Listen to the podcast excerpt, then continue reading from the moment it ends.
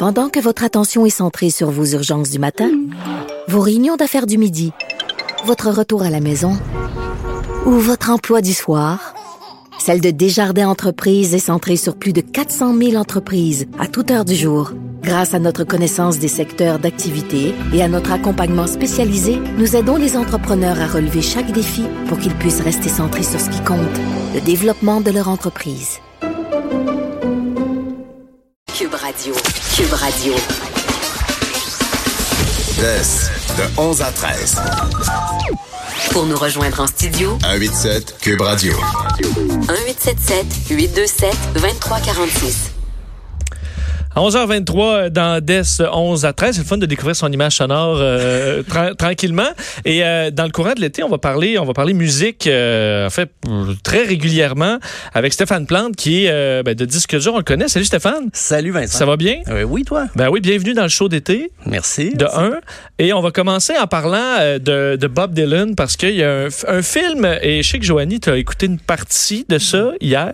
J'ai essayé. J'ai essayé. T'as essayé, ah oui.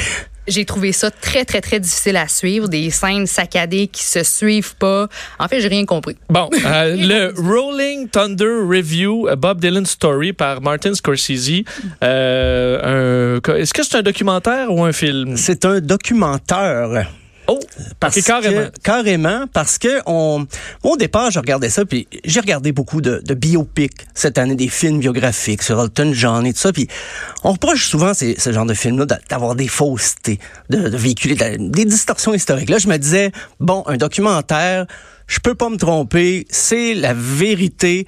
Mais non, on se rend compte que Bob Dylan joue un peu la comédie, se moque un peu euh, des journalistes, des gens qui veulent euh, propager son mythe. Et euh, parce que, vous vous rappelez, c'était une grosse tournée de Dylan en 75. Il avait arrêté de jouer en 66 à cause d'un accident de moto. Il avait fait des albums quand même. Il avait arrêté pendant presque 10 ans. En 74, il fait une tournée avec le groupe de band, un groupe canadien. Méga concert dans des arénas et tout ça. Et là, il s'est dit en 75, moi, je veux retrouver le monde euh, dans des petites salles. Je veux vraiment être plus accessible, aller voir des gens. C'était pas un besoin, là, dans le sens. Il y en a des fois qui disent, ah, oh, je fais une tournée de petites salles, mais on comprend que c'est parce que les grosses se remplissent plus. Mais Exactement. C'était pas son cas, là. Non, lui voulait euh, un peu peut-être prétentieusement réconcilier l'Amérique parce que là il y avait eu le chèque du Vietnam. Juste ça. Juste ça. Mais euh, ben c'est ça c'est que euh, beaucoup de gens euh, le bicentenaire s'en venait aux États-Unis et des gens voulaient même pas fêter ça à cause de l'échec du Vietnam. Il y avait plein de, de, de promesses pas tenues. Premier, euh, premier président américain qui démissionne Richard Nixon. Donc il y avait une désillusion aux États-Unis et Dylan s'est dit ben on va faire une tournée le fun un peu euh, brouillonne, un peu euh, tout croche. Et euh, le montage du film correspond un petit peu à ça aussi. Des, des scènes, c'est difficile à suivre. Moi, j'ai reculé des fois parce que je comprenais pas. Dans, dans une salle de cinéma, j'aurais eu la misère, là, mais ouais. j'ai été obligé des parce fois. Parce qu'on s'entend, je veux dire, t'as des connaissances musicales comme on n'aura jamais dans nos vies. Donc, t'as quand même, une, non, mais t'as quand même une bonne base que quelqu'un qui connaît plus ou moins Dylan, il va être tout mêlé. Euh, oui, je pense que oui. Ben c'est ça. moi, je suis très, très grand public. Là. Je connais Bob Dylan. Je m'intéresse à ce film-là, euh, que je croyais être un documentaire, mais finalement, il y a de la fiction qui est mélangée Ah oui. au côté documentaire. Puis là, c'est une trame d'histoire qui ne se suit pas, à mon avis. Moi, j'ai décroché après, après une demi-heure. Là. Mais c'est Ah, ben, des acteurs ou c'est des images? Parce que c'est des images d'archives. Comment on peut mentir là-dessus? Il y a des images d'archives, mais on fait intervenir des témoignages d'acteurs. Comme même le, le, mari de Bette Midler, il joue le rôle. Et dans le film, là, ça passe, c'est tellement fluide que là, tu vas chercher le nom de ce réalisateur-là qui joue un rôle dans le film, mais finalement, non, c'est pas vrai. Ce monsieur-là n'a pas existé. Il y a Sharon Stone, qui joue son propre rôle, qui dit qu'elle elle a découvert Bob Dylan dans les années 70. Bob Dylan lui a dit, ben, joins-toi à la tournée, euh, même, tu feras n'importe quoi backstage. Et finalement, ça, c'est une blague. Sharon Stone n'a jamais... Euh, Pourquoi ça sert de, de, de faire ça? Pourquoi est-ce qu'on fait pas juste un vrai documentaire ou sinon un film fictif inspiré de? C'est le mythe Dylan. Dylan, il veut... Euh, J'ai dit ça, là, c'est comme s'il y avait un gros ego, là. Ben, oui, il y en a un, mais je pense qu'il voulait se moquer un petit peu avec tout ce qui était venu après le prix Nobel, tout ça. Les gens étaient après lui. On a toujours voulu qu'il se, qu'il dise son opinion sur tout. Et là, il s'en moque un peu, il ressort des images d'archives. Et là, c'est vrai que les, les, scènes en spectacle, c'est authentique. Donc, tout ça se tient. Euh, beaucoup ont reproché qu'il n'y avait pas une assez grande place à la musique. C'est vrai que t'as pas la totalité du spectacle. Le spectacle durait trois heures à la fin. Mais ce qui est vrai, par contre, c'est la logistique boiteuse du show, de la tournée.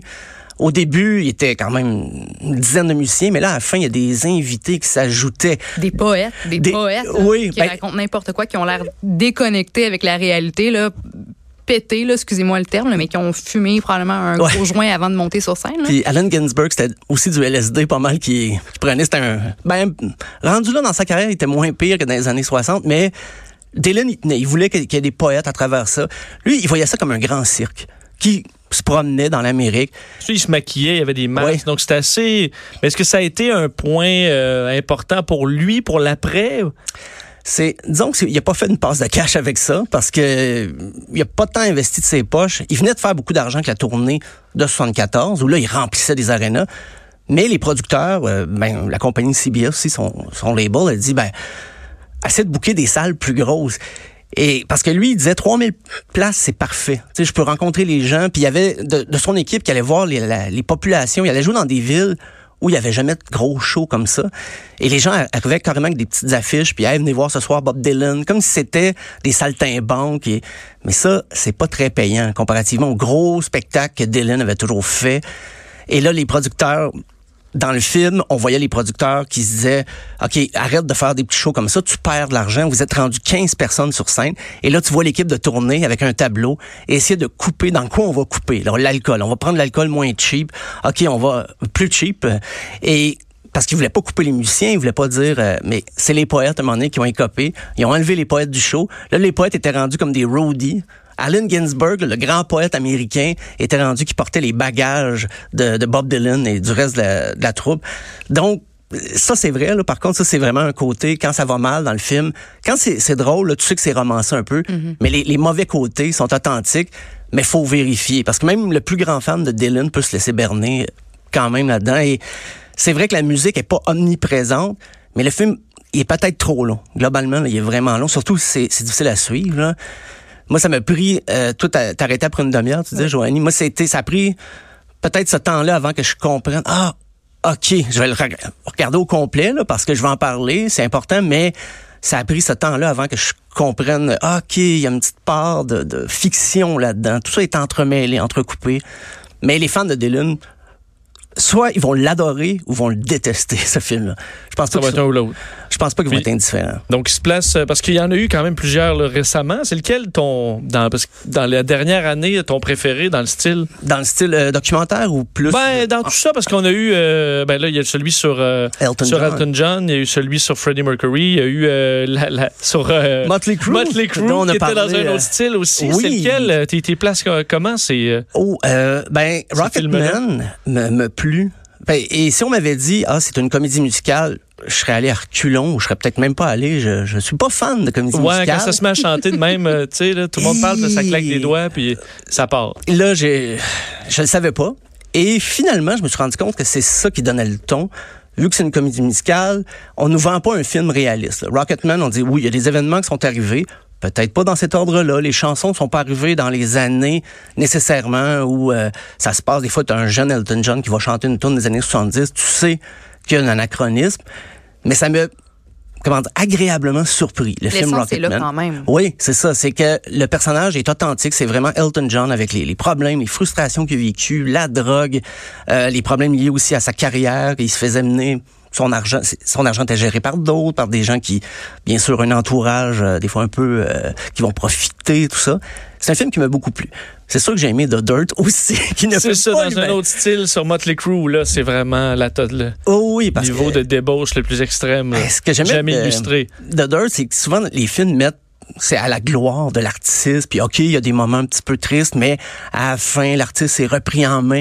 Mais Motley Crue, c'est pas vraiment ça. là. Ça- c'est triste euh, de voir Nicky Six sortir de désintox puis se remettre tout de suite une aiguille dans le bras dans une scène quand même euh, assez Ouais, intense. intense et puis de voir que Vince Neil finalement sa vie va tellement mal après les années de Motley Crue c'est rough. Euh, J'ai aimé ce film-là pour... Parce que, Ben oui, on nous illustre souvent que l'après-drogue, c'est supposé être là où ça va bien, alors que les autres, Non, ça a c'est comme l'air plate. Là. oui, ben... Même Plate et douloureux. C'est ça, contre Elton John dans Rocketman, c'est là on voit qu'à partir de 91, là il se prend en main puis tout ça, puis il va en cure et puis lui ça va bien. Le film se termine à peu près dans ces années-là, mais Motley Crue c'est ce qui s'ensuit les années 90-2000, c'est rough. C'est c'est pas les carrières solo, ça marche pas pour aucun des membres, les projets, les, les side projects des, des gars. Faut juste qu'ils reviennent avec Motley Crue pour que ça marche un peu. Puis la musique a pas super bien vieilli non plus. Là. Ça n'a pas été Pas toujours. dans ce qui a le mieux vieilli. Mais justement, par rapport à, à ce que vous êtes en train de dire,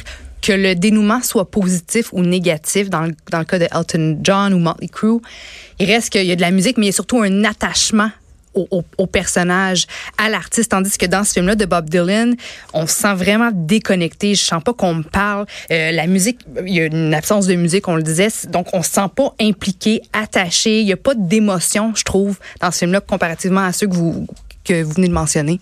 Ben, surtout que c'est s'est présenté comme un documentaire, mais des fois on voit que Bob Dylan joue la comédie pareil, parce que quand il y a des scènes, il parle avec des, des gens backstage et puis il leur soutire des confidences, tout ça, mais sur le coup je me disais mais mon Dieu, il, il se la joue même dans l'intimité. Mais oui, il se la jouait parce que c'était, euh, excusez l'expression, stagé, ben arrangé avec le gars des vues, c'est le cas de le dire. Il faisait son show, il savait qu'il était filmé. Même dans l'intimité, qui, est- qui est une fausse intimité. Parce que des fois, je me disais, ah, mais avant que je comprenne, là, je me disais, le, le réalisateur a vraiment saisi des moments de conversation, là, mais tellement, quel œil avisé. Mais non, Je t'ai fait avoir un Tout peu. je me suis laissé prendre et j'ai compris assez vite. Donc si on l'écoute, au moins on le sait là, que Oui, on désolé. laisser quand même beaucoup. Désolé, Bob, j'ai vendu ton punch, mais Donc on passe ou on l'écoute quand même? on l'écoute. On quand même. l'écoute Si quand on même. aime euh, Dylan, là, oui, oui. c'est- Stéphane Plante euh, de Disque dur, un gros merci. Merci, Vincent. Merci, Joanie. On vient.